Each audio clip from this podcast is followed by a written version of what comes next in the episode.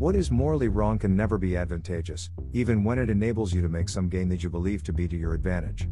The mere act of believing that some wrongful course of action constitutes an advantage is pernicious. Marcus Tullius Cicero. Dada, says my 11 year old daughter grabbing a snack between classes. I was talking with mommy about TCAP testing. She says it's always an option not to take the test, but that there could be consequences. True, I reply. Waiting to see where she's going with this. What kind of consequences? Are they going to take me out of advanced classes because they don't have my test score? That's kind of rude. Why can't they just look at my work over the year and look at the progress I've made? Good question. I mean, sure, at the beginning of the year I didn't do great, but I've worked so hard and I'm doing really well now. But if I woke up on the day of the test and I was tired and had a headache, and I was grumpy, I probably wouldn't do well. So you are going to base your opinion of me on one day? Rude. I don't disagree, I respond, but that's the way it is. Are you going to make us go in for the test? I don't know. I'm still taking in information and truthfully, a lot depends on what we have going on that week. Well, it all just makes me angry, she says as she heads back to class. Rightfully so, I add, rightfully so. Tennessee is one of those states that never even entertained the idea of canceling standardized testing this year. Since the inception of the pandemic, Governor Lee and his henchwoman, Tennessee Education Commissioner Penny Schwinn have been rending their garments over the plight of the state's children due to the pandemic, with testing being a prime tool for salvation. Throughout it, all, continually painting themselves as saviors in a narrative that flips between crisis and cutting edge. For example, over the last year, the commissioner has bemoaned the flat literacy scores of the state's kids. Less than a third are reading on grade level, this is a crisis. Yet, this week, when defending the department's stance on testing to Tennessee students for success, she claims the following Tennessee's accountability system is central to the academic progress made in the state over the last decade and provides a critical view of how well educators, schools, and districts are serving all students. Our team relies on the data to support strategy, best practices, and implementation across all our districts. Only with that information can we strategically invest money, time, and energy that our students and communities deserve.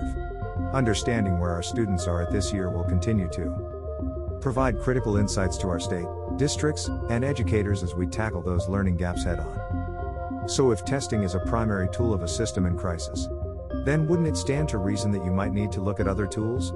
If you do. The commissioner goes on to claim that a commitment to testing is one shared by Tennesseans. Tennessee is fortunate to have an active, committed group of education stakeholders who share the same belief of the importance of statewide testing this year. We know those honest conversations about data and growth are essential to move the needle further, farther, and faster than has occurred before. Hmm, the only people in Tennessee I see pushing the testing of students are those that stand to financially benefit from the outcomes. You can count TSS among that group. According to their 2018 990, Executive Director Adam Lister pulled in $197,000 in compensation. He must have been doing something right, because the year before he only made $150,000. When it comes to actual advocacy groups, you know the ones that aren't feeding at the financial trough, they don't seem to agree with the commissioner. In actuality, just the opposite. The Tennessee Public Education Coalition is a statewide grassroots organization of teachers, parents, and community members advocating for better public education in Tennessee. They have long pointed out the fallacies involved with standardized tests and provide parents with a means to opt out. TSS goes on to ask the commissioner what the TNO's position on testing would be had the USDO demonstrated a willingness to allow states to opt out. Schwinn's answer, if not so serious, would be considered pure comedy gold. Regardless of USDO action, Tennessee will hold the line on assessments because we owe that level of reporting and transparency to our taxpayers and communities. Districts and educators need a roadmap for strategic, responsive supports. Moreover, parents deserve clear, easy to understand information about how their child and their child's school is performing. Schwinn goes on to frame the collecting of data as a means to engage parents in an honest conversation around their children's level of learning. Ironic, because the TNO has never engaged in an honest conversation about student outcomes. In a recently released op ed, Peck outlines the dishonesty involved in the state's testing proponents' argument. Greater than one law passed during the special session, the Tennessee Literacy Success Act, which has garnered criticism from literacy experts, includes these two statistics that were repeated several times as the bill made its way through the legislature. Greater than Greater than in 2019, Tennessee's third grade English language arts proficiency rate was 36.9%. Greater than. Greater than in 2019, Tennessee's 8th grade English language arts proficiency rate was 27.1%. Greater than. Greater than it is likely that most legislators reading or hearing those statistics would do some quick math and assume that around 63% of third graders and 73% of eighth graders are reading below grade level in Tennessee. Greater than. Greater than in fact, according to the state's 2019 TN Ready data, less than 20%, 19.65%, of students in grades 3 through 8 are reading below grade level. The Commissioner's proficiency percentages strategically did not include the 45.5% of students in those grades who score in a grading category known as approaching. A student in this category is not reading below grade level. So much for an honest conversation. But nothing brings the money and fuels the paychecks like a narrative around student failure. Commissioner Schwinn likes to paint herself in a benevolent light by pointing to recently passed legislation that supposedly will hold teachers and schools harmless during this testing period. To what level that holds true is debatable. I will continue to argue that if you are keeping score, there are winners and losers, and therefore, consequences. But also keep in mind that the legislation passed requires districts to achieve 80% participation in order to truly be held harmless. For a district like Nashville, where 45% of students still attend school remotely, that's a challenge. But, according to a recent article by Nate Rau in the Tennessee Lookout, not an insurmountable one. According to the Tennessee Lookout, districts have until June 18 to request a waiver on the 80% participation rate provided they can meet certain criteria. The guidance stated all waiver requests must be accompanied by substantive evidence of 1. Meaningful engagement with families, 2. Clear effort, with multiple attempts, to provide a testing opportunity for students, and 3. Demonstrate strong communication that reflects significant flexibility afforded to the student for testing times and locations. I'm not sure that MNPS can lay claim to meeting any of those requirements.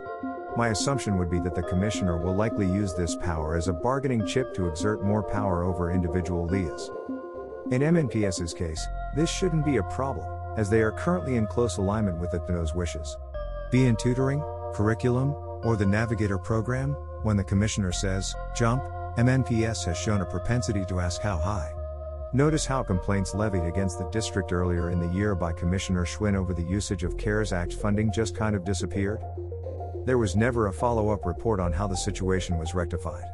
We were just left with the assumption that all was now copacetic. A serious situation that suddenly wasn't so serious once MNPS fell into line.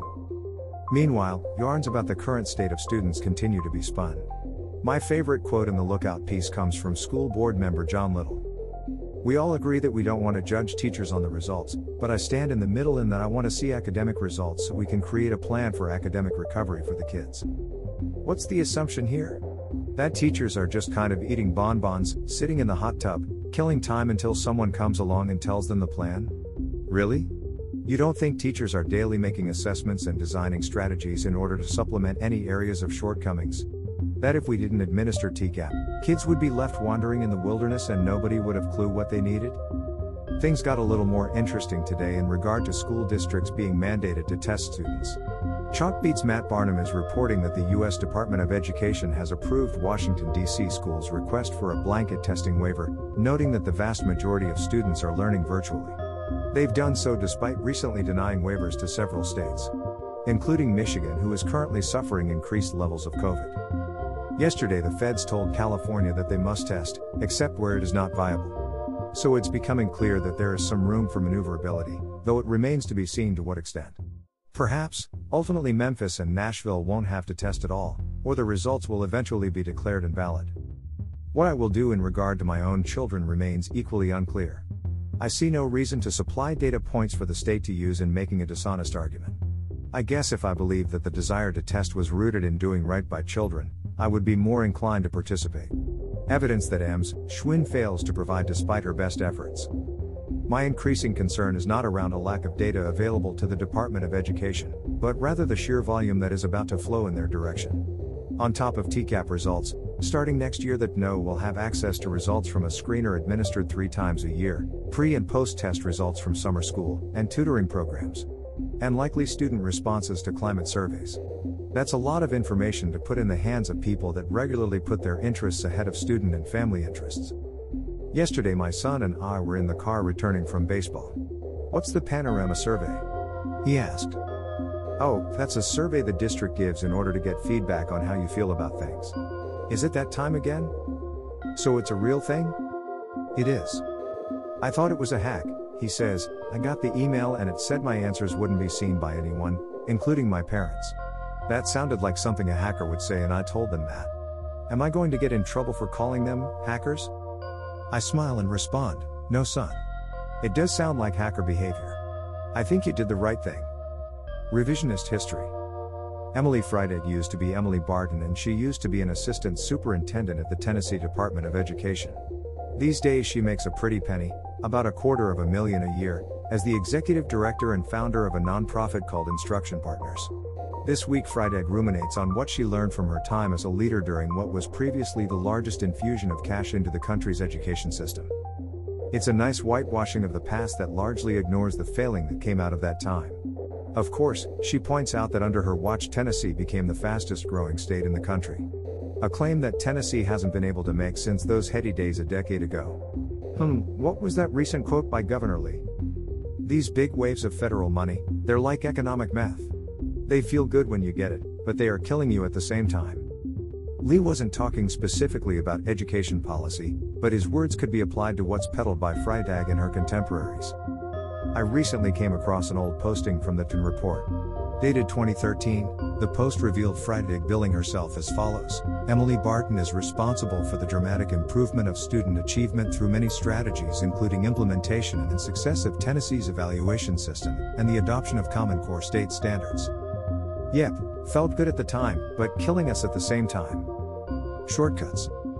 An interesting argument put forth by Tennessee State Representative Torrey Harris. This would eliminate me and one other member of this committee from being mentioned in our textbooks, says one of first gay TN House members of GOP bill that bans educational materials that address lesbian, gay, bisexual, or transgender issues or lifestyles. Passes 8 to 7. Luckily, the bill doesn't appear to be going anywhere in the Senate. As Tennessee rushes to turn back the clock to 2019, some districts are trying to find ways to incorporate remote learning into their current school configuration. Jeffco Schools in Colorado is one of them. We realize the remote learning experience is not the same for all of our students and teachers, said Matt Walsh, Community Superintendent of Jeffco Public Schools. We're going to take all of our best learnings so that any student, any family, from any area, can have the exact same high quality experience. Hats off to the district for its willingness to do the heavy lifting. The education arm of the Country Music Association is teaming up with the National Museum of African American Music to bring artists like Breland, Willie Jones, Reyna Roberts, and Tiera into the classroom to share their stories of breaking into the industry. Pretty cool and uniquely Nashville. Props to Percy Priest Elementary student Nathan Jong, who has won the junior division of the National Association of State Aviation Officials contest for Tennessee. For his efforts, he earned $100 for his school and will go on to compete at the national level. Well done. That's a wrap. If you've got something you'd like me to highlight and share, send it on to norenrad10 at yahoo.com. Any wisdom or criticism you'd like to share is always welcome. A huge shout out to all of you who've lent your financial support. I am eternally grateful for your generosity. It allows me to keep doing what I do, and without you, I would have been forced to quit long ago. It is truly appreciated and keeps the bill collectors happy. Now more than ever, your continued support is vital. If you are interested, I'm now sharing posts via email through Substack. This is a new foray for me and an effort to increase coverage. I'll be offering free and paid subscriptions. Paid subscriptions will receive additional materials as they become available. We'll see how it goes. If you wish to join the rank of donors, you can still head over to Patreon and help a brother out. Or you can hit up my Venmo account, which is Thomas Weber 10. I don't need much, even $5 would help, but if you think what I do has value, a little help is always greatly appreciated, especially this time of year when my contracted work is a little slow. Not begging, just saying.